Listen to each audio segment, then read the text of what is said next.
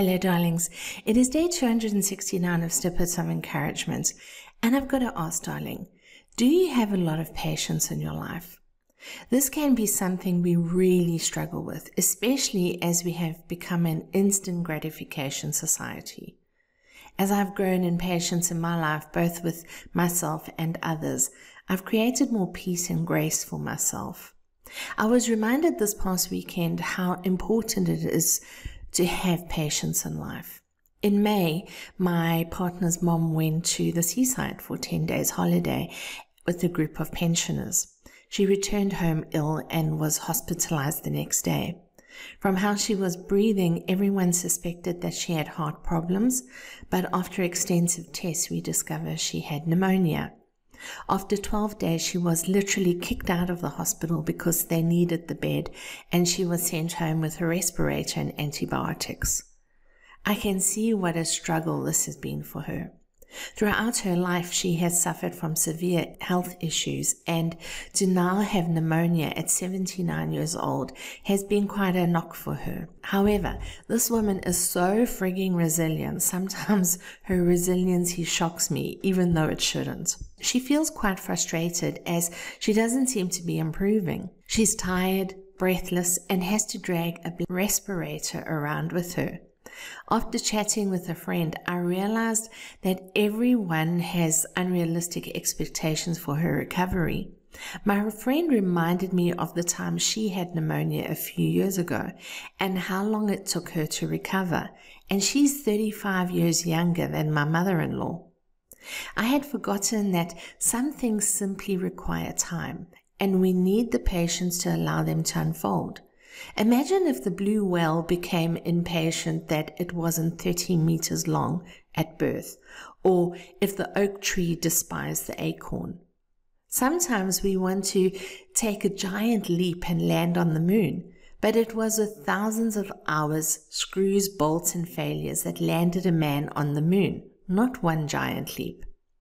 Ralph Waldo Emerson said, Adopt the pace of nature. Her secret is patience.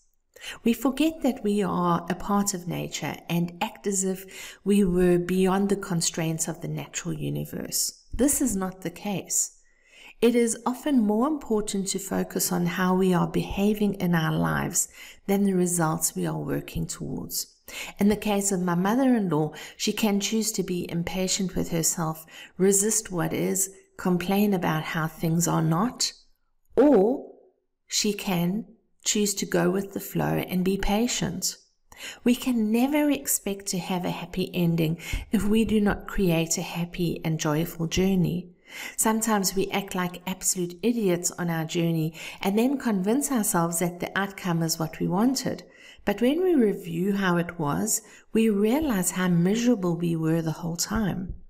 We lack patience with ourselves and others. We could not be present in the moment and were in a perpetual state of resistance. When we do this to ourselves, we need to ask who we're kidding. If we don't have patience with ourselves in various phases of our lives, what are we doing to ourselves? I think we create more misery. That's what we do. Yes, we try to convince ourselves this is not the case, but think of all the times where you have been impatient with the natural process of your life. Were you doing cartwheels of joy? Of course not. You were miserable, and the more impatient you were, the more miserable you became. Sometimes we have to laugh at ourselves because we drive ourselves crazy over petty nonsense and we could be using our time a lot more joyfully. In all circumstances, life is continually changing. Sometimes these changes happen at the pace we can accept, and at others not. The question is always how willing are we to accept and embrace life, or how much resistance will we create for ourselves?